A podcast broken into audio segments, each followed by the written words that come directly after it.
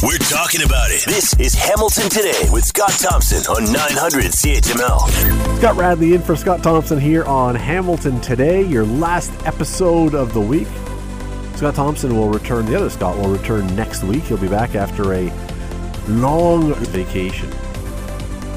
I'm sure he'll be raring to go with all kinds of stuff, but he'll be back next week. Uh, we are jam packed, but I got to tell you, before we get into any of that, be very thankful that you were not shopping at a grocery store in Australia this week. The uh, there was a supermarket down in Australia that was entirely shut down because they found a spider in the supermarket. Now, not just any spider. This is described as one of the world's deadliest, one of the world's most dangerous spiders. However, however, this spider, the Brazilian wandering spider, it's called. Um, its bite brings about an unusual side effect in many people. If you were grocery shopping, let's say you're out there and you're looking for some kale and you're working your way through the fresh produce area and uh, you're a guy and this spider jumps out and bites you on the arm, uh, this mysterious, unusual side effect is um, it's it's commonly known as the Viagra spider. You know those commercials that say, you know, if it lasts more than four hours, consult your doctor. This spider is one of the reasons it might last more than four hours. Uh, in some people, it, it becomes permanent. they say without medicinal help. So yeah, you know, probably best that you weren't down in Australia getting bitten by the. I mean, I, I assume nobody wants permanence, but so um, basically, aside from the fact that even seeing this spider will make you just go that, um, yeah, it just sounds like a very painful rest of your life there. uh, yeah, yeah, I'm sure there's some medicine that can help, but you're going to want to get help. But this is, first of all, this is a giant spider. This is not a little tiny thing that you wouldn't see. Well, how big are we talking, Scott? We're talking. Take a tarantula and upsize it a little bit. This is a big old spider. This is a this is a big time, and it's a it it, it really looks a lot like a tarantula without any hair. It's a it's a it's a hairless tarantula. So oh. presumably you would see this coming, but if you didn't, as I say, um, you may have yourself a bit of a problem is uh, you know that, that, we'll leave it there. Just if you see one of these, just steer clear. Is uh, is the point? Yeah. Hope uh, hope your day is better than whoever found that one. That would be a little bit frightening. Let me tell you what's coming up on the show today. Besides medicinal spiders, uh, we're going to be talking about Paul Bernardo because there was a bill that has been brought forward to um, a private member's bill to try and get the situation that we've been hearing about with Paul Bernardo dealt with um, you know the story that he's been moved to a medium security prison. And this private members bill is uh, is endeavoring to say if you are convicted of multiple murderers, multiple murders, you will spend your entire sentence in maximum security prison. That is the that's what this bill is pushing for. Will it go through? Will it gain any kind of traction? Don't know, but we're going to talk to the MP who's bringing it forward as a private members bill. There is uh, the the National Post did some digging around and discovered that many, many, many, many, many of the federal court appointees under the Liberal government, the judges that the Liberals have appointed, have been Liberal Party donors. You know, we like to think in Canada that we don't have the same thing that they have down in the States, where you have politically active, politically appointed, politically designated judges may not be true. We may be no better than them, except that we don't know about it. Down there, you vote for a judge and they have a political affiliation. Here, you don't vote, so you think they're not political.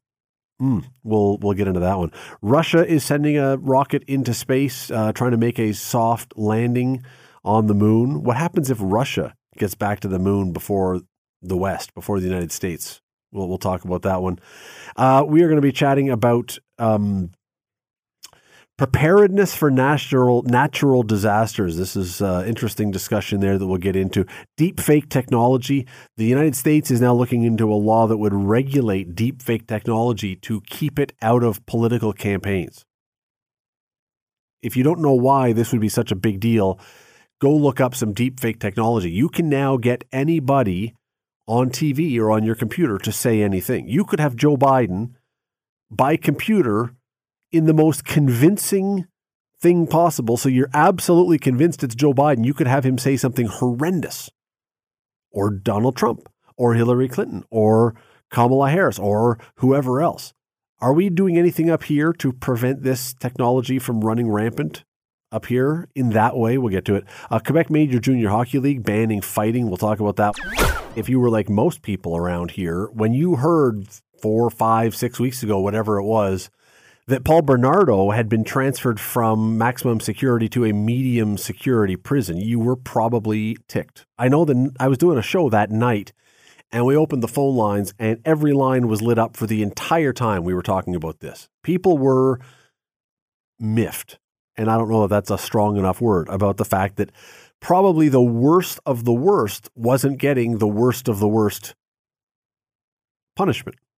Well, now a Ontario MP uh, from that region is bringing forward a private members bill to try and change things so that people like Paul Bernardo, thankfully there aren't that many, but people like Paul Bernardo would do his time in the place where most people would deem it appropriate, which is maximum security. Tony Baldinelli is the MP for Niagara Falls. He joins us now. Tony, thank you for this. Appreciate it. Oh, thank you, Scott. Uh, I'm guessing that you probably either heard directly or just heard in the wind the same reactions I did when people caught wind of the fact that Paul Bernardo was not in maximum security anymore. Oh yes, uh, immediately uh, started hearing from uh, constituents, and, and, in fact, uh, uh, the reason why I, I, worked with our leader's office and our critics was I received a call from friends of the family and schoolmates of Kristen French who's, who, who indicated to me, they said, uh, Tony, this decision is not the right thing. What can you do? How can you speak out? What can uh, you, as opposition members, do to to ensure that this doesn't happen again? And so I was able to to come forward and uh, uh, create, uh, with the assistance again of our leader and our our, our shadow critics, uh, Bill C three four two, that will ensure uh, that uh, those multiple murderers and those classified as dangerous offenders be classified as maximum security and have to serve their time in a maximum security institution. Will ensure, those are your words, will ensure, but that's only if it ever gets to the House of Commons and gets debated, because as a private member's bill, there is no guarantee you're ever going to get heard. Well, that's correct. But I mean, our, our job and my job uh, as, the member of parliament uh, for this region and Niagara Falls riding is bring forward the concerns of my constituents and, and those residents, including uh, resolutions that were passed by both uh, the, the city of Thorold and the city of St. Catharines, indicating to the government that their displeasure with this decision and that changes need to be made. It, the process. If let's say, I mean, polls are showing that your party is doing well right now. The election isn't yet, but let's say two years from now you did form government, and even if this private members bill never made it onto the House floor, is there anything that gets in the way of it coming forward when you form government? Well, if we form government, I mean, uh, we we can bring it forward immediately. But again, Scott, I mean, my my job and our job as as members of Parliament is to ensure that this issue remains uh, at the forefront. And, and when we return in September, uh, there's several ways we, we can continue to do this. I can raise this issue as a as a unanimous consent motion. There'll be several conservatives who have opportunities for private members' businesses. Uh, that'll be coming up in in the coming session. They could take this on for us to bring it forward so that it gets debated uh, you know, almost immediately once we return. There are ways that we can keep this issue going, and and that's my pledge and my pledge to the those friends of the family that we're going to keep this issue at the forefront. Are you confident though that it will get anywhere? I mean, as I say, I think many people listening and many people, even if they're not listening, would have said, yes, I support someone doing something. But are you confident it will get to the places it needs to get to make changes happen? Well, I can't speak on, on what this Liberal government will do. All I can say is uh, I remain confident in our ability as members of the opposition, uh, our Conservative Party, that we're going to keep this issue alive. And what we're going to be doing is pressing this federal Liberal government to fix what they broke by making changes through legislation like C83, which re- which introduced this least restrictive environment wording, which created a system which allowed Correctional Services Canada to make that transfer. I mean, when the the commissioner uh, for Correctional Services Canada uh, was talking in her report, and she still uh, you know, despite the fact that he's been moved, he's she she mentions that he's still a psychopath. I mean, something needs to be done. Uh, why are we allowing the most dangerous of Canadian offenders to be transferred to medium security? If he doesn't qualify for maximum security, then surely who does? The government has been very clear right now that it isn't the one that makes the decisions about where someone goes for prison. That's Corrections Canada. But can the government make um, draw up the guidelines of how Corrections Canada operates? Can it say you must? Can, in other words, could the government put a law like this into place, or is this entirely the purview of Corrections Canada? No, no. The, this legislation can be put in place right now. In fact, too, Scott, the, the the minister responsible has the authority under the legislation to issue directives to the Commissioner for Correctional Services. He could ask for it to be reviewed and, and a decision uh, rendered so that it be changed. Also, you've got to go back to 2019 when this Liberal government passed C83. They changed the wording on prison selection. They're the government that introduced the wording on least restrictive environment, which allowed the officials from Correctional Services of Canada to then transfer. It's because of the wording in the legislation. Uh, the, the, the officials from Correctional Services of Canada are only implementing what this government put in place as mm. the guidelines. One of the real challenges here is that uh, in recent years, maybe more than recent years, in Canada, it seems the effort has been put on rehabilitation and moving people towards reintegration rather than punishment. What it sounds like in this particular case, when you're talking about people who are multiple murderers, there is a punishment component in this to keep them locked up. Is there? Is that something that we should be going back to in certain circumstances? Well, yes. I mean, that's why my, my, my specific wording is my legislation applies to those that are classified as dangerous offenders and those multiple murderers who have committed multiple murders. And that under the legislation, they'll be classified as maximum security and that they serve their time in a maximum security institution. It is uh, it is something I am sure that has uh, that will be met with very popular opinion. Honestly, I, I do think there are a lot of people, especially around here, especially old enough to remember Paul Bernardo, which is becoming a smaller and smaller segment of the population, honestly. But uh, among those, I think this will be a very popular move. Whether it gets anywhere, we'll we'll see about that one. Uh, MP Tony Baldinelli, really appreciate you taking time today. Thank you for this. Thank you so much for your time.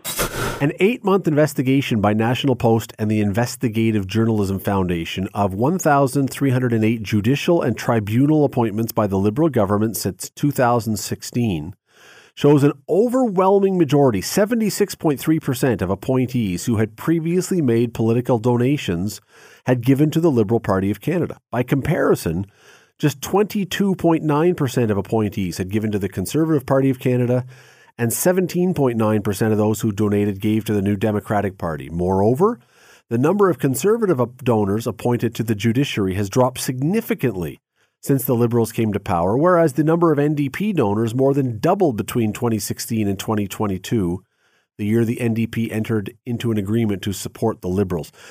We like to think in this country that our judges are totally not political. They have no political affiliation, unlike the states where you elect people based on their political leanings. Apparently, not true. Daniel Perry is a consultant with Summa Strategies who joins me now. Daniel, how are you today? Good, yourself? I am great. This is, I think, this is going to be a bit of an eye opener to some people who, as I say, believe that our judicial system is totally without politics and they just choose the best people and it doesn't matter where they stand. That that clearly does not seem to be true. No, it absolutely not. It's like any other government appointment. Um, there's always some political consideration in mind when you're making decisions on the court, or what, or if it's even an executive office. You want to make sure you have like-minded people uh, in there. So I think that's part of the reason why we've seen uh, liberal appointees in this situation. But this was this not something? Am I wrong, or was this not something that when the liberals got elected they said they were trying to fix because they had accused Stephen Harper of this. Mm-hmm. Uh, that's exactly true. They did accuse the Conservatives and Mr. Harper of this. They reformed it in 2016. And to be fair, it went from 100% down to 76%. So I'm sure they're going to say that that was reducing it. But no, you're absolutely right. Um, they have a problem on their hands with this one. So would it be reasonable to um, to believe that if you are someone who donates to a particular party, that you necessarily are going to share those political views to the point. I, you're going to share those views, obviously, to a degree, but d- do we believe that that means that you are going to take those to the bench and make decisions, or do we believe that those people who get into those positions can say, you know, yeah, I, I supported them, but I'm going to be totally fair, and it's going to have no impact on how I decide things?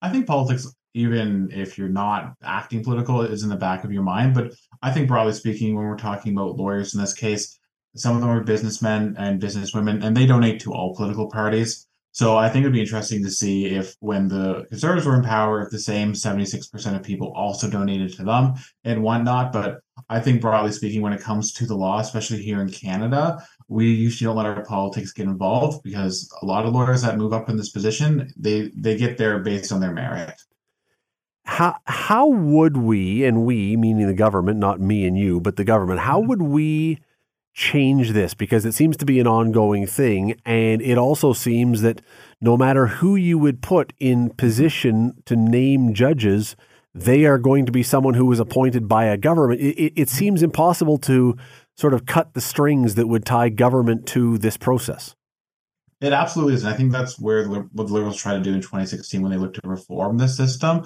Ultimately, they failed in that. One way they could do it would be similar to how they do it for the Senate appointments. They kick it to, a, in theory, independent committee and have them decide so they can take some of the political heat on it if there are some uh, Liberals and like minded people like that that get appointed to it.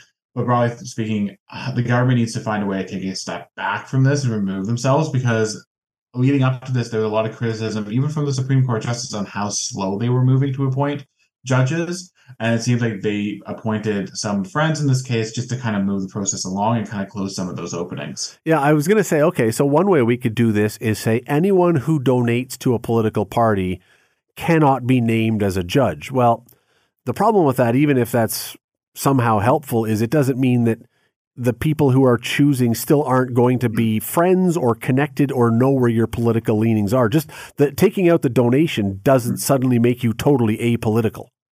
No, absolutely not. And I, since we're talking about lawyers, I feel like there would be a constitutional challenge to that not allowing those that have donated before because I, feel like it would impact something to do with our constitution. So I think it's part of the equation when we're thinking about this is yes, they may have donated, but what other skills do they have? And hopefully when the government is looking into this, they're not just looking at liberal lists, the donor base for the liberals, and they're actually looking at the accomplishments of the of the judges that they're looking to appoint because at the end of the day, that's what matters the most is a skill set. You know, one of the things that I, I, I didn't see it in this article, and so I'm sure it exists, but it seems stunning to me the number of people who are appointed who have mm-hmm. donated. It seems there's mm-hmm. almost nobody who gets appointed who hasn't. Surely there's got to be some people who do fall into the totally apolitical group. There has to be some out there. Um, yeah, because not everyone donates. I'm sure a lot of our listeners don't donate as well um, but I'm sure a lot of them do also. So I think it's a fine balance when it comes to that. Again, like I think just donating to a political party, especially when you're uh, in law or even in business, you donate to all political parties that are involved. So I, I, I think it might be a bit of a narrow way to look at this. Uh, the the other part about this that um, that does become, I think, even a little more concerning is that it's one thing to have if you if you've appointed someone who's going to be a criminal judge in Dryden, Ontario, yeah, does their does their political leaning have that much of an impact? I don't know. But when you start getting into superior and supreme mm-hmm. court positions where you can have impact on laws that affect mm-hmm. the entire country, that's where this thing to me becomes really important that we take the politics out of it somehow. Yeah, absolutely. Because we we see how it's going in the U.S. when politics comes into the equation, and five, 10, 15 years from now, we don't want to have a country like that. We want to make sure that our rule of law is based in legal precedent and not just the color of the government of the day. Uh, and that is a serious concern. I think this article brings that to light. How come we've how come we're only learning about this now? Is this something that we just haven't known or has it been a quiet little secret or is something different happening? I think it's definitely a quiet secret. It's no surprise that a government would want to appoint those that are loyal to them, those that think similarly to them to positions of power. Um, it's been going on for decades. I think now people are just becoming more and more aware of it because it, sometimes it's not as subtle as it once was. Mm. You know, I, one of the interesting things that's been going on, you mentioned the states, is uh, the Supreme Court in the states lately has been under great criticism for being very political. Mm-hmm. And I've all, I've thought that it's an interesting argument to make that nobody seemed to have a problem with the politics when the part when the Supreme Court leaned with a majority of liberals, but suddenly with a mm-hmm. majority of conservatives now it's all political. It's it's a you know politics is a very strange thing to mm-hmm. infuse in one way or another, and everyone's going to have their say on whether it's political or not, depending on whether they like the decisions. Absolutely. I'm sure if you ask conservatives when it was leading uh, liberal back in the day, they had a big problem with it too. I can guarantee you that. But no, I think broadly speaking, like in general, when it comes to the law, I don't think that's something that we need to get political about. That's more of a black and white thing where I find politics is sometimes a bit of a gray zone there. And you don't want that in those deciding law and deciding people's fate. Daniel Perry, consultant with Summa Strategies. I really appreciate you doing this today. Thanks, Daniel. Take care. Russia has entered the space race again, apparently. Uh, Russia sent off a moon landing spacecraft, first one in 47 years on Friday, uh, with plans to make a soft landing on the lunar south pole in the next few days. This is, I mean, we remember back, well, if you know your history or you were old enough to be alive at the time, you'll remember that back when NASA was racing to get Neil Armstrong and them onto the moon, they were racing against Russia, the Soviet Union I believe, and my next guest will clarify whether I'm correct or not, but in 47 years would say that probably I am, that Russia has kind of gone quiet here, and yet here they are back in the mix. India also doing it. It's um it's an interesting time all of a sudden. Dr. Elaina Hyde is the director of the Allan Carswell Observatory in the Department of Physics and Astronomy at York University. Joins us now. Dr. Hyde, thank you.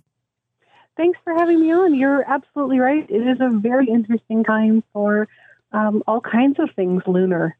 So uh, when I hear that Russia is now getting back into this, and it's been 47 years, and I read today that help me out here. It's a Soyuz rocket. Wasn't the Soyuz the model of rocket they were using back in the 60s? Yes, and they're extremely uh, durable. I mean, they've seen a, a, few little updates, but the great thing about the uh, the Soviet Union and now the Russian space program is just the fact that it has still maintained its its capacity in so many ways. And actually, I think that's why they renamed the mission to Luna 25 to sort of emphasize a continuity of um, sort of their exploration, their previous exploration program that they are they are picking up now. I, I think it was originally going to be called the Luna Glob Lander, um, but Luna 25 sounds pretty cool anyway. sounds a lot better. But yeah, so yeah. so this is not the case. They they've kept this up. This is not the case then of an antiquated Russian system firing up a Winnebago held together with duct tape just because it's old and fault. This is still a, a a modern, basically usable system that will probably get to the moon. Well, and that's that's one thing to remember. The Soyuz rockets are are a system that has been extremely reliable, but they um, they're very very different from what we've heard about with uh, with SpaceX and with Blue Origin and that kind of launch system, the sort of more modern launch system. I think it's a case of well, and this is a bit, little bit of my opinion is they're they're showing that it still works, mm. and it's great that they're going back to the moon and especially targeting that south re- south polar region where there is a lot of chances for water, uh, which we've been talking more and more about uh, in situ on the moon, which is just really, really cool. Okay, is it great that Russia is going back? We know where Russia stands in the world stage and the world pecking order right now and what people think about Russia with Ukraine and everything else. Is it great that Russia is doing this? Well, it's great that it's happening scientifically. And the fact that they're going there for um, an exploration of the moon, you can't help but be interested. And of course, um, as fellow humans, we hope that they will share whatever data they, they find. It is, as you say, interesting times because it's not just a mission to the moon, it's actually a bit of a space race between Russia and India. And India has launched a similar mission, the Chandrayaan 3, which is part of their lunar exploration program. And of course, Chandrayaan 1 was um, hugely instrumental in discovering and uh, quantifying locations that had actual solid water ice on the moon, uh, hidden inside craters for the most part. Um, and the fact that we've now got this kind of competition happening, uh, August 23rd should be a very interesting day will would you expect Russia to share this? Because I again, uh, my history is not always on point, but as I recall back in the space race in the 60s, there was a lot of secrecy when each of them, you know, NASA or Russia, it wasn't always sharing. Would we think Russia would share interesting discoveries with the rest of the world, or would this be kept under wraps? Well, you know, we can all we can always hope, but um, scientifically, you hope that all results are published for everyone to see. And with India going as well and their Chandrayaan 3, um, if they did get a result and India didn't, I would think that it would be in, you know, if you want to have bragging rights, you have to tell people. So there's always that angle as well. Um, and, uh, you know, we do have multiple crafts. It's not just uh, India and China, but of course, you know, the U.S. is interested, Canada is interested because we have the, the Artemis program locked and loaded. And uh, very interesting times lunar wise ahead for lots and lots of different countries. So if they land, this is an uncrewed lander. What they're hoping to do is, of course, you know, take some samples and um, you know actually look at lunar soil, um, analyze it, look at the minerals, look at the uh, the imaging, look at dust and micrometeorites, and so it's it's actually similar. What their two missions are both trying to do because you wouldn't want to send a, a human crew to the moon and have them be, um, for example, unable to use the lunar soil in the way that they were hoping to, because of course you can imagine building things out of lunar soil or processing lunar soil to get water out and so you don't want surprises in that in that respect. we we have very little time left, but I know that it's not manned or or personed or womaned or whatever whatever we say these days. But uh, they have talked about them, Russia and China, maybe together, maybe separately, trying to send people back to the moon. Are we in a new space race? Does it matter to NASA and to the West that we beat them, or does it matter anymore like that? Well, I, I am sure that there are people who would like to go first. Yes, sure. Sure. Yeah. No, that's a. It's a Artemis Artemis program coming up. Um, I would say that from what has been seen in science so far, the the joint Artemis program, uh, which uh, which will actually see a Canadian astronaut as well, does certainly seem better positioned than than some of the others. We shall see. I mean, it is a fascinating time, and especially, I mean, I, I don't mind a bit of a space race. I mean, uh, I, of course, I have no vested interest in it. It's just kind of fun to to see this happening. But it's uh, it is a fascinating time right now with all this stuff going on. Dr. Elaina Hyde, thank you so much for this. Absolutely, and if anyone is interested, um, if you want to actually see the lunar water maps, they are actually up on the Chandrayaan One sort of website highly recommended. You will not be able to see it naked eye when you're looking at the moon, so don't be surprised. Dr. Elaina Hyde, thank you. Thank you. Bye bye. If Scott Thompson isn't satisfied with an answer, he'll delve into the issue until he is. You're listening to Hamilton Today with Scott Thompson on Hamilton's News Today's Talk 900 CHML. There are natural hazards, natural disasters, natural outcomes that we could face in this area.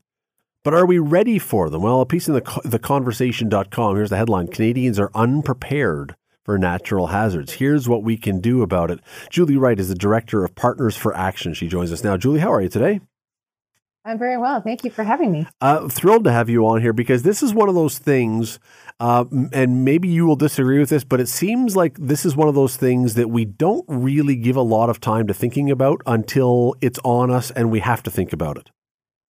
You're absolutely right about that. And in our study that we just completed and published, uh, we were able to identify the top barriers that that people face in terms of being aware of their risks and prepared. And number one is it won't happen to me. Um, number two is is cost. You know, there's a lot of decisions that we make about our household finances, and being prepared for an emergency sort of falls off the priority list. And number three is being unaware of the risk entirely. And so that's something that we definitely have to work on. Let's go to the it won't happen to me because I, uh, you know, I'm probably guilty of that as much as the next person. Around here, Hamilton, Southern Ontario, what are the things we should be aware that we say, oh, well, it could actually happen to us. We just don't think of it? Well, I think we've got lots of examples of, of recent emergencies, um, you know, in the last decade or so. We've had the derecho that came through uh, last May that caused a huge amount of damage all across Ontario, really affecting more the, the Ottawa region to the, the greatest degree. Um, you know, back in 2013, we saw extreme rainfall, flood downtown Toronto. Um, we've certainly seen wind damage. Uh, we've had historic ice storms hit Ontario. Um, so I think, you know, the things that we're re- really looking at in the Southern Ontario context are, are extreme heat, extreme rainfall, wind damage, ice storm damage. Those, those are big ones. Do we think, though, do most people think of those kind of things, especially things like extreme heat or wind? Do we think of those as natural disasters or natural hazards? I mean, I think most people would think earthquake or bushfire or flood or something, which I, you know I get. But the other ones, it almost seems like we would just say, well, that's just something that happens, sort of. But I don't know that I consider it a natural hazard. Well, you're right about that. I mean, um, in the context of the study that we undertook, we looked specifically at floods, wildfire, and earthquakes, which are considered to be natural hazards. It becomes a disaster when humans and human infrastructure are involved.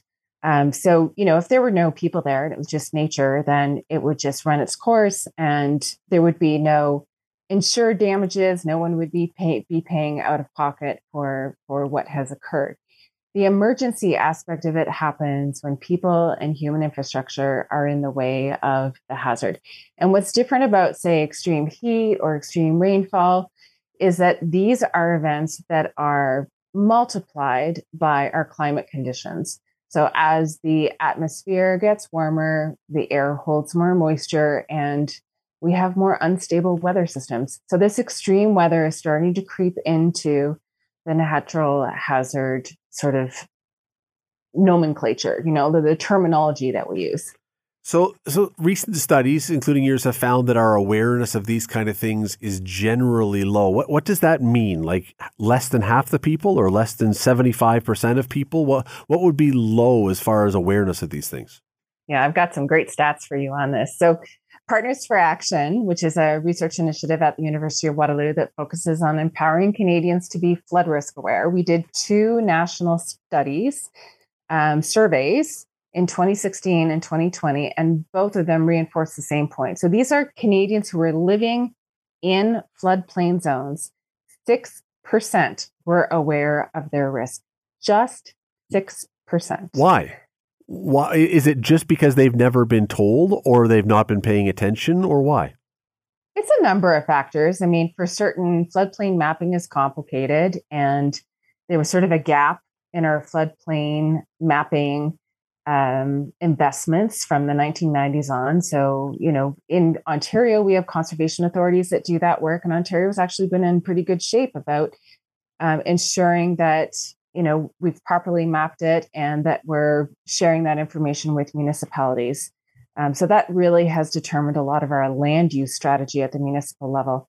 But in other places across the country um, it's harder to find out if you live in a in a floodplain mm. not only that but in many parts of the country it's not even required to disclose that when you're doing a, a real estate transaction well um, so you don't you don't always have to disclose that your house was damaged by by overland flooding well, let's go. I mean, true confessions. I don't know if I live in a floodplain area, and that's probably because I've never looked it up. But how would you find out? Where I mean, if it now all of a sudden someone says, "Well, now I want to go find out," is there an easy way to do this, or is part of the problem that it's not easy to find out?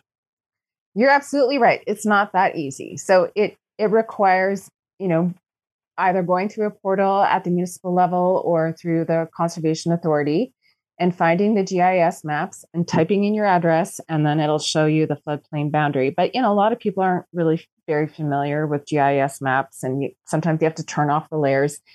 Um, so, in my when I was the director of Partners for Action, uh, we also were um, stewarding a site called FloodSmart Canada, which curated basically all the resources for floodplain maps across Canada because there are provincial jurisdictions, so every province has sets of maps. And I would get phone calls from real estate agents, from uh, from individuals who were looking to find out, you know, how do I how do I figure this out where I live? So it has not been easy, and the federal government, through its Public Safety Canada, that is responsible for um, helping Canadians stay safe and stay risk informed, um, and they are in the process of putting together a flood portal. And the the you know the holy grail of this would be put in your postal code and see if you right. are adjacent to the floodplain. Well, and, and, even as you're talking, I'm thinking, oh, well, maybe it would be a really good idea then that when you go to buy a house, that has that's mandated that that information is included in the purchase agreements or whatever else. But I got to think that every real estate agent on the planet would fight would fight against that because all of a sudden it's a deterrent to buy the place. Yeah, that that is definitely a concern. And um, but you know, what's a greater concern that it costs forty thousand dollars every time you you know your basement is flooded. And I'm sure with inflation that price has now gone up. So we just have to keep um, this in balance. The idea that for every you know dollar that is covered by insurance, $3 are covered by the taxpayer and by just the average individual reinvesting in, in home repairs. So it's it's a very unequal equation, and it's definitely something that we need to improve. Uh, there's a piece that people can read about this. Canadians are unprepared for natural hazards. Here's what we can do about it. It's published in theconversation.com. You can find that one. Uh, we've been talking to Julie Wright, the director of Partners for Action. Really appreciate your time, Julie. Thank you for this. Thanks again for having me.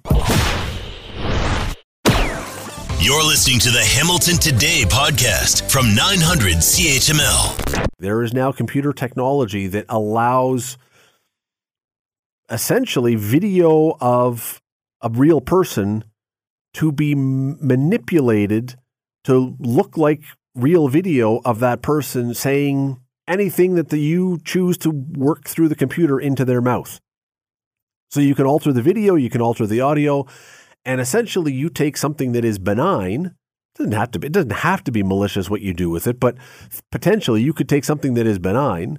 You have Justin Trudeau saying, you know, I wish you all a happy Hanukkah. And you take that video and you manipulate it, and suddenly he could say something horrendous that he never said. But for everybody watching this, your jaw would drop and you go, wait, what did he just say? And by the time you realize that it's not real, there's a lot of people that will never see the correction or the oh that wasn't really real or they'll believe it was it's there's huge problems here. Well, the states is now in the process of regulating AI deepfakes in campaign ads for this very reason. Is Canada doing anything like this? Let's bring in Carmi Levy. He's a good friend of ours. He's a technology analyst and journalist. Joins us now. Carmi, how are you today? I am great, Scott. Wonderful to be with you. Well, this is this to me. When I saw that the states was doing this, I said to myself, I really hope that Canada is also taking some steps. But I haven't heard of anything like this. Are we? No, we're not. And that's that frankly that's worse. And we did talk about it in 2019 there was a bit of a flurry of news coverage about concerns that as deepfakes uh, were rising we we had at the time seen some uh, early somewhat janky videos of uh, Obama, Bar- Barack Obama who you know it was obvious that they weren't real that they were still computer generated but they were the fidelity was good enough that it was like mm, this is going somewhere that is somewhat problematic and so there was some discussion and there was some concern north of the border uh, in the lead up to the 2019 federal election that, you know, there was the potential for it to be used. And questions were asked. But then the story, as often happens, just kind of faded. And we didn't talk about it anymore. There wasn't any kind of national initiative to investigate deep fakes in the Canadian political landscape. And maybe put together some rules by which political parties should be living so that you know we are at minimum risk of seeing an ad that is based on fakery that might prompt us to make a different decision at the ballot box than we might otherwise make. And so Canada had an opportunity. We don't seem to have taken it up. And now here we have the Federal Election Commission in the US uh, basically saying, you know what, this is a problem. It's an even bigger problem now than it was a few years ago. The technology is way better. It's powered by artificial intelligence. AI is now in the hands of millions of people out there, not just in labs. And we got to do something because left to our own devices, uh, we are going to have this technology being used in regular ads. And we're already seeing that. The Republican National Committee has already issued a number of ads using AI generated imagery that is not reflective of reality. Uh, little tiny notifications in the corner that, of course, nobody sees or reads.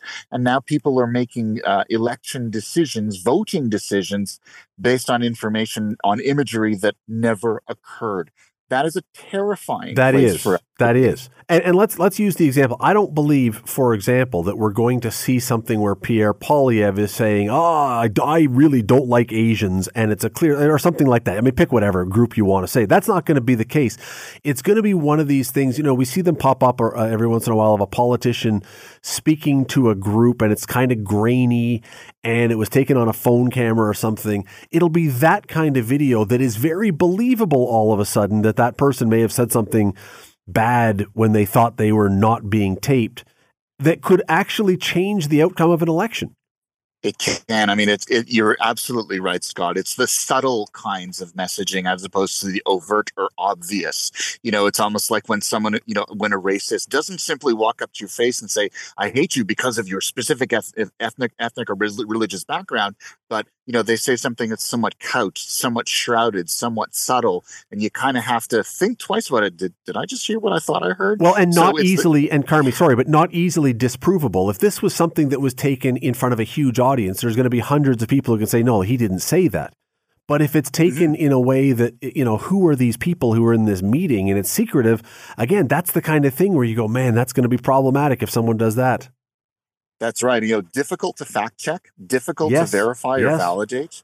Uh, and then, of course, if it does go viral, it spreads far and wide long before the truth can come out. And you said it yourself in the intro that these things do tend to find an audience, a very widespread audience. Uh, and then, of course, by the time the truth does come out, it's too late uh, we're not going to when when someone deigns to issue a, a, a, correction sorry we were wrong that wasn't really real imagery um, you know and, and we're apolog- we're really sorry for it uh, by then it's too late because pretty much everyone who consumed the viral moment they've already moved on to something else. They've made the, up their minds they've made their decision right. So they're really there's no way to undo this. There is no delete button on the uh, internet. especially let's say something comes out a week before the election so there's no uh-huh. possible way to undo it then. So what what would be? We, we're very short on time here, Carmi, unfortunately. But what should be put in place? You can't. Well, you could say AI or deepfake is illegal. I, I don't know how you're going to enforce that. But do you make this a criminal? thing where if you do this and don't announce it because of the possibilities do you, I mean what do you do to try and make something with teeth I think uh, the authorities responsible for adjudicating elections and making sure that the rules are in place and followed um, have specific rules on use of AI in political messaging, in, up to and including advertising, as well as, uh, as, as as consequences, punishments, up to and including criminal prosecution if those rules are not followed. This is the very bedrock of our democracy. This isn't misdemeanor stuff. This is felony stuff, and we need to have rules in place. We need to have agencies at a government level uh, who are willing and able to put that on their shoulders uh, and and drive these things through right through to legislation that is then enforceable. Uh, if there are no consequences, this thing will just continue to happen uh, because if if there's room for political uh, parties to take advantage, they certainly will. And you know, bet your bottom dollar they're already using AI to do just that. And, we need to draw some lines in the sand now. Yeah, and and, and we got to run here, but it may not even be the parties. It may just be someone who has a political view. So the party is at arm's length. They don't have anything to do with it. But again, you know, we, we always someone will say, well, you know, you're you're just picking out worst case scenarios. Hey, something like this comes out with one of the candidates a week before.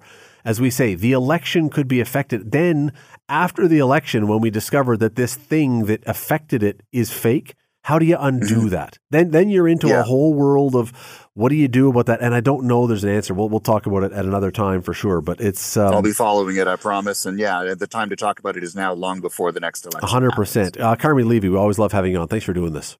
Appreciate it, Scott. When there's an issue, Scott is all in on getting to the heart of it. This is Hamilton Today with Scott Thompson on Hamilton's News Today's Talk 900 CHML. The Quebec Major Junior Hockey League created some news yesterday that certainly deserves a discussion. Uh, their formal announcement was that fighting is now banned in their league. If a fight occurs, those engaged must be ejected from the game immediately. Any player found to have instigated the fight will receive an automatic one game suspension. The person declared to be the aggressor during the fight will receive a minimum of two game suspension on top of the game that they've just been kicked out of. Is this the future of hockey or is this just Quebec's league? Uh, Ian Kennedy is a writer for the Hockey News.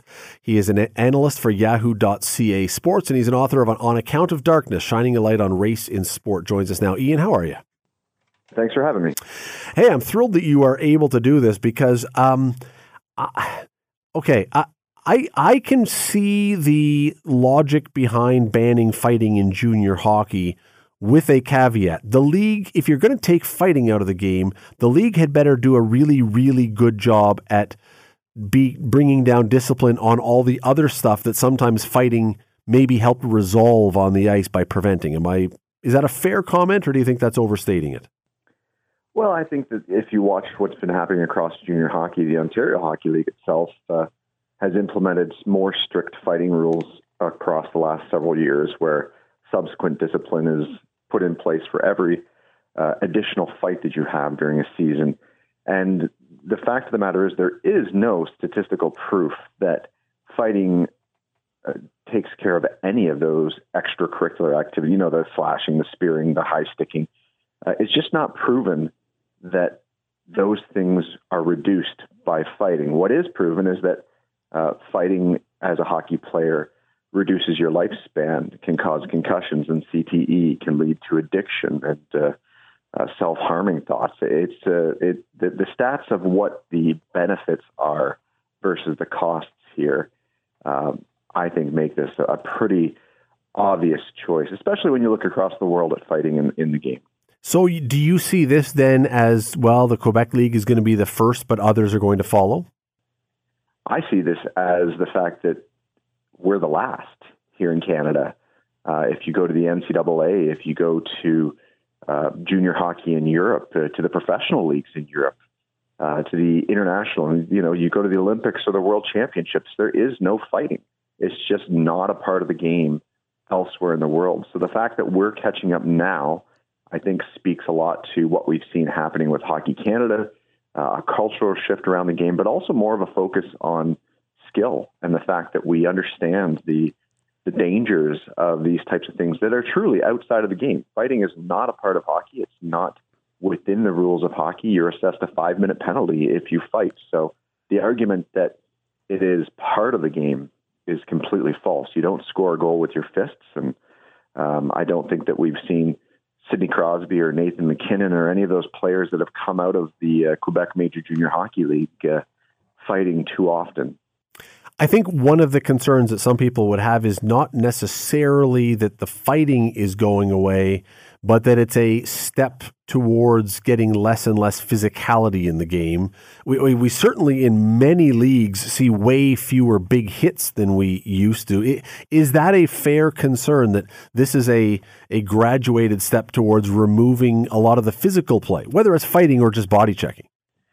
I don't think so. I think physicality and body checking is always going to be a part of the game. It's a legal part. It's uh, even when you watch, uh, you know, lower levels or, or um, any version of the game. There's plenty of body contact that is uh, very useful in separating a player from the puck, which is the purpose of a body check. It's not to hurt. It's not to intimidate. It's to gain puck possession.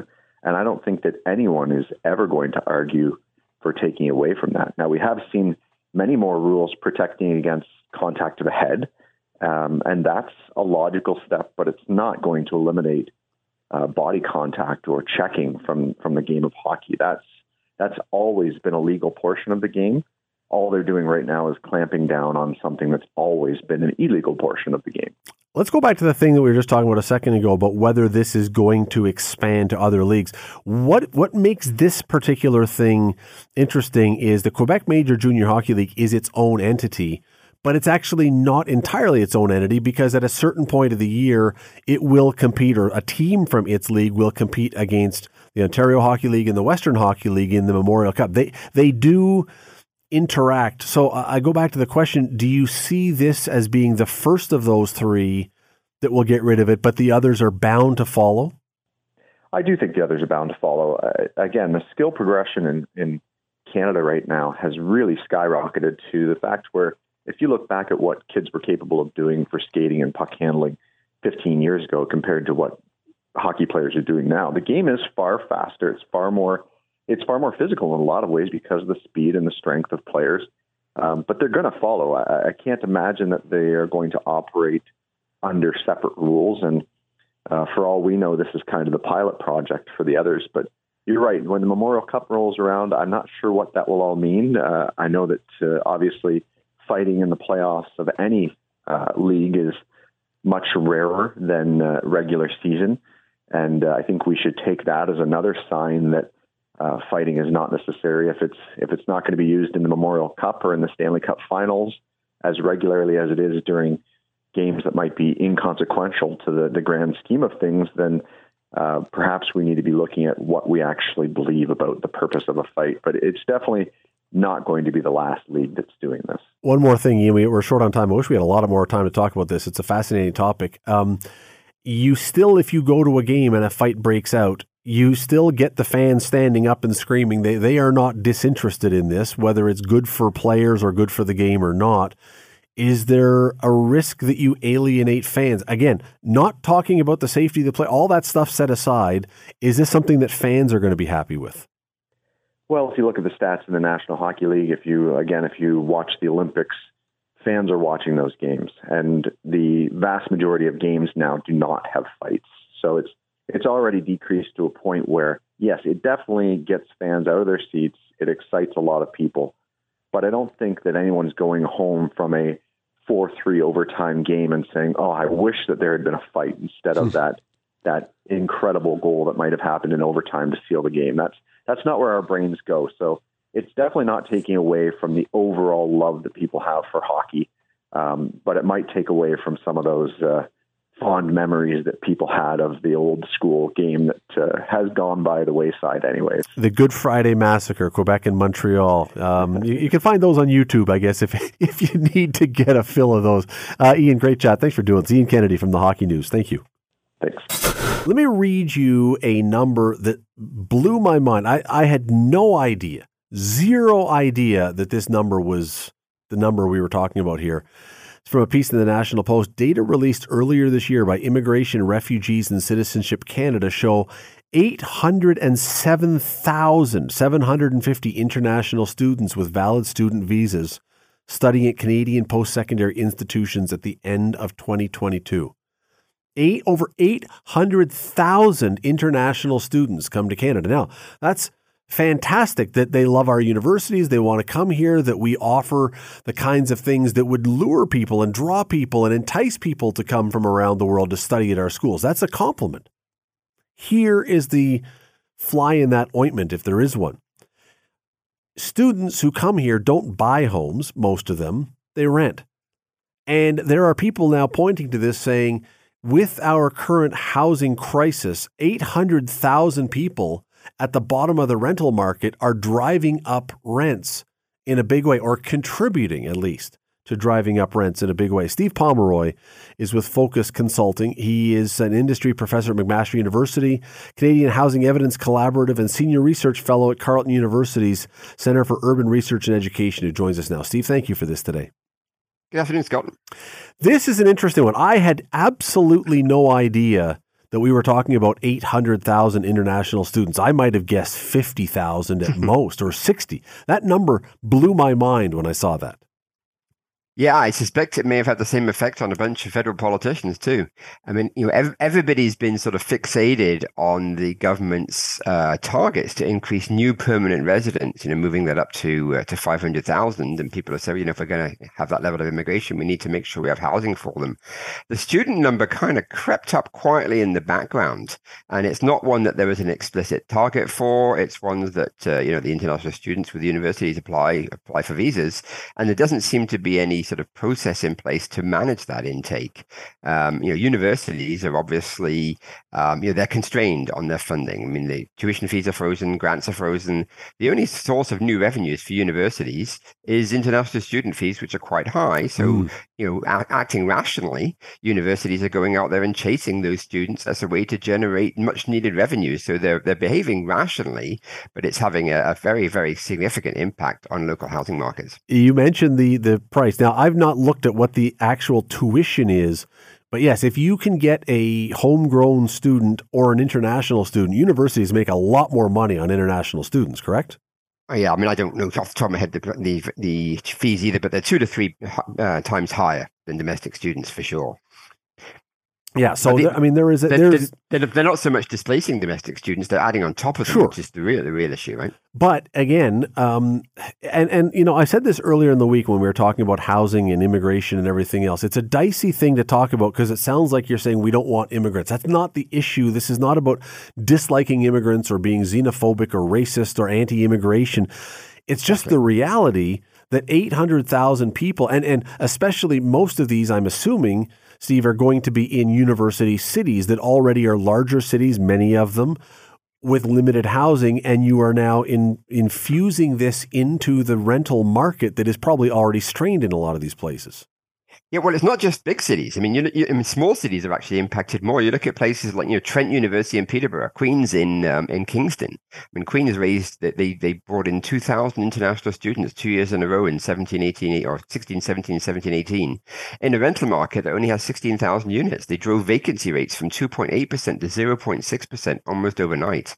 Uh, so it has a very very significant impact uh, uh in, in, university kind of towns like that, as well as in the big cities where you've got multiple institutions, you there in you in Hamilton with McMaster and Mohawk together, you know, would, would be a significant number of impacts as well. I think the important thing with the students, I mean, there's two things here. One is, and I agree about the xenophobic thing. It's not trying to say we shouldn't be doing this. It's, it's a matter of saying how do we better manage this, and, and are there solutions? And I think there are. I mean, the first thing is that a lot of these uh, folks, uh, kids that come to the Canada on international student visas, particularly graduate students, they ultimately get into the stream to become new permanent residents. So that net new, the new permanent resident number, a bunch of those folks are actually already here. They're just changing category from a student visa to a new permanent resident. Mm. So there's no consumption effect in terms of the housing market. So that's a bit of an offset. Um, but the, um, the, the, uh, the, the other part of this is that, you know, the, when, when, when they're coming in, they're looking for relatively affordable places to live, which are the same places that low income folks are looking to live. So it does have a big impact on the bottom end of the rental market. And they're potentially is a big displacement effect there. Um, and so governments are very concerned uh, these days about uh, you know the affordability crisis and low income uh, folks being able to find housing. And it's very expensive to build housing for low income folks. Uh, in Hamilton, you're looking at uh, you know a capital subsidy of probably three hundred to three hundred fifty thousand dollars per household that's helped that's right. on on you know minimum wage kind of incomes. Should this then you fall, know, Steve? Sorry, should this then fall to the universities if you are going to be bringing in these students?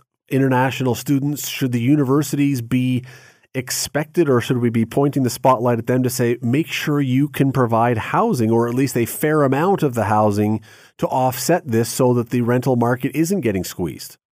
Yeah, I mean, there, there, certainly is a role for the universities to play. I mean, I, I, don't want to be pointing fingers and say the universities are entirely culpable, you know, the government's equally so. But I think we can look at that and say to universities, look, we obviously need to try and figure this one out. Uh, we're bringing in students. How do we actually build more student housing? We haven't built much student housing in the last 30 or 40 years. We built a lot of it in the 60s and 70s, and baby boomers were going to university. But I think you know, we do have opportunities now. Uh, certainly, developers in um, in Ottawa, some in Waterloo, and certainly it's prolific across many US uh, university towns. There's a very big industry of student purpose built student housing. And from a business perspective, it's actually quite lucrative. You, your rents per square foot on a student accommodation where you've got kind of four kids sharing a four bedroom unit with shared kitchen, bathroom, or kitchen and living room, but private bathrooms and bedrooms, uh, pencils out on, on a dollar per square foot basis much better than regular rental. So this is a, a unique situation for government to be able to address because they, they can solve this problem without actually spending any money.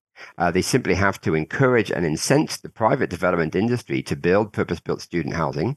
They could utilize low rate financing, which is non budgetary. So it's just borrowing the bond rate and lending that money back out again. So there's no budgetary effect from doing it.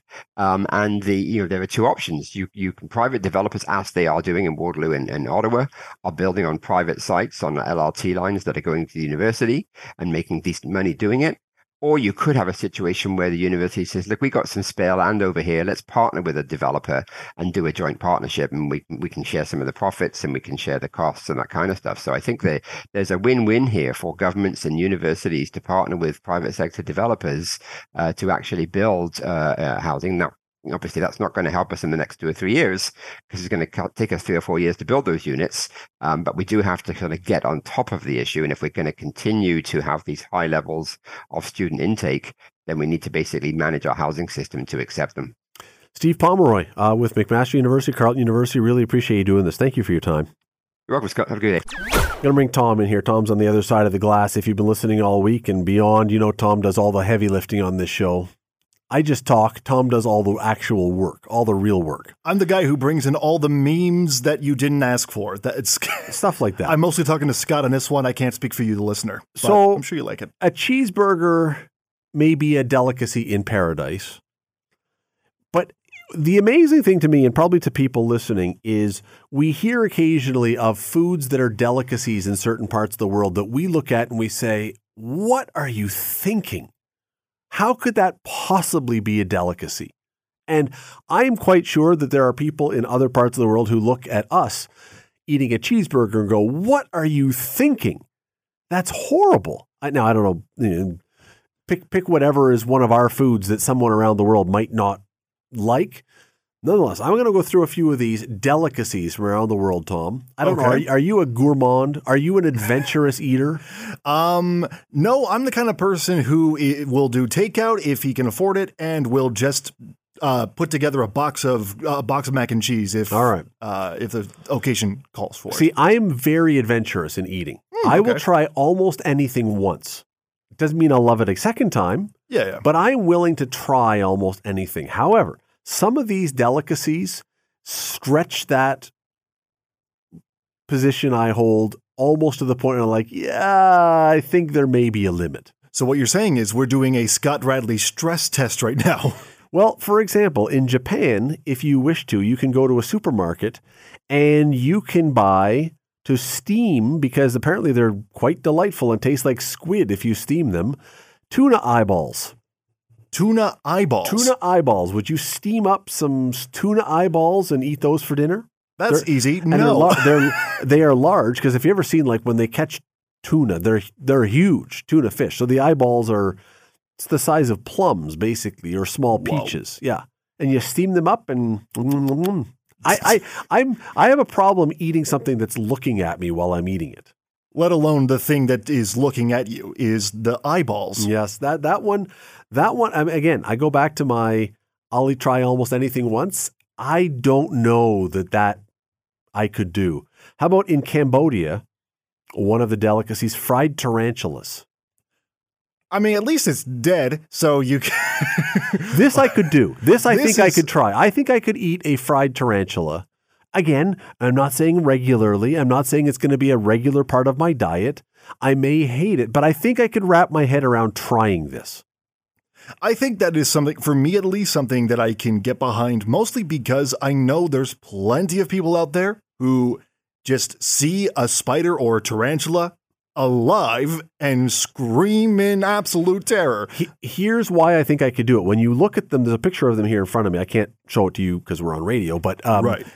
when I was in Africa and Uganda a few years ago, we ate cooked grasshoppers. And they put spices on them and stuff. And it took a second again to took a second to really go, okay, I can do this. You want to know something? I could eat those. They were actually pretty tasty. I looked it up right now. It actually doesn't look that bad. I mean, it looks like a spider, but you could easily make that out of maybe chicken or if you put some spices on it, put some salt and some pepper and something else. Right. All right. Uh, here's one that comes from far closer to home that I would have a hard time with, I think, although uh, jellied moose nose. This is a Canadian dish from n- n- not Hamilton, I don't think, Uh, no. um, in the northern parts of Canada. But yes, you um, uh, you boil it up with onions and spices, and uh, you remove the hair, which is helpful, uh, and then you slice it and cover it in a broth that sets into a jelly, and it's kind of instead of head cheese, it's nose cheese. That I just looked it up as you were talking. It does not look edible at all. It doesn't look too appetizing. It- No. It, it looks like stuff that has been frozen in. Remember in the beginning of Jurassic Park when they found the mosquito that was in the amber? Mhm. It looks like a moose nose that got stuck in amber. Well, to me, it looks like cheese that has been in the fridge for way too long. That too. Uh, I got a question how long it was in the fridge for if you get that coloration. That's like reddish brown, nasty stuff. Yeah. Uh, okay. Here's one that again I'm thinking I might have to take a pass on this one, despite my adventurous eating. Airag. I'm not sure if I pronounced that right. A I R A G. It's from Mongolia. You take a glass of fermented horse milk. Actually, you take a glass of horse milk and you let it ferment into a fizzy, sour, and slightly alcoholic liquid.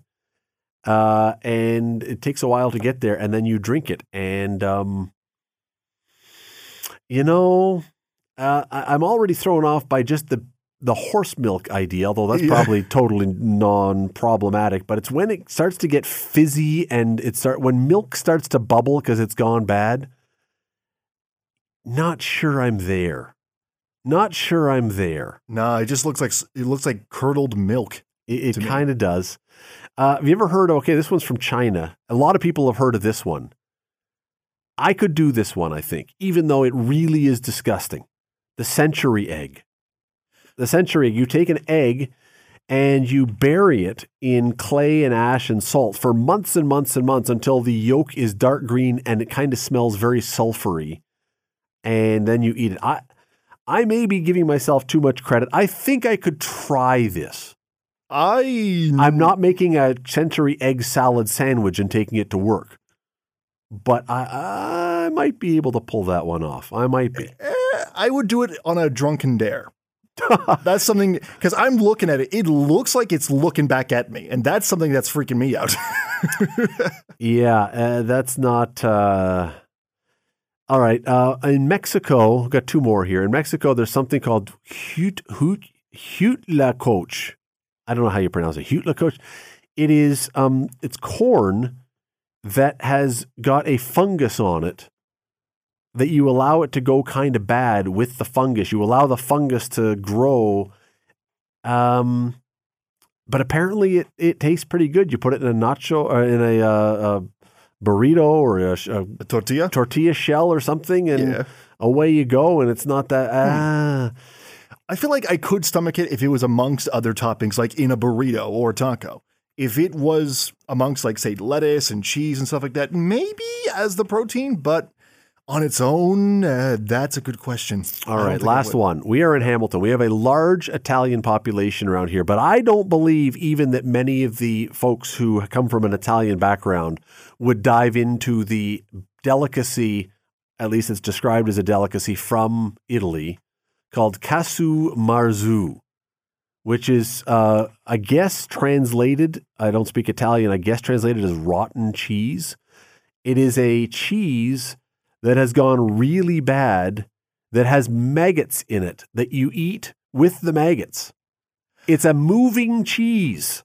That, oh, I that is any anything else that I was willing to go down the path and say maybe I would do it. Well- no. well, good news on this one. Even if you wanted to, you can't. I just looked it up. Uh, CNN has an article on it saying it's the world's most dangerous cheese. I don't doubt that. and that, that. it's illegal to buy and sell. Yeah, I don't doubt that. You know, the other one that didn't even make the list, um, and I don't know what it's called. I can't remember. There is a from Sweden or Finland. There's a can of rotten fish. You can go online and watch people just cracking open the can. They can't do it because of the smell, but it's a delicacy that I don't know. I I don't understand how things become a delicacy in certain parts of the world when they sound so so whatever word you wish to use. Anyway, Delicious. no, not so much.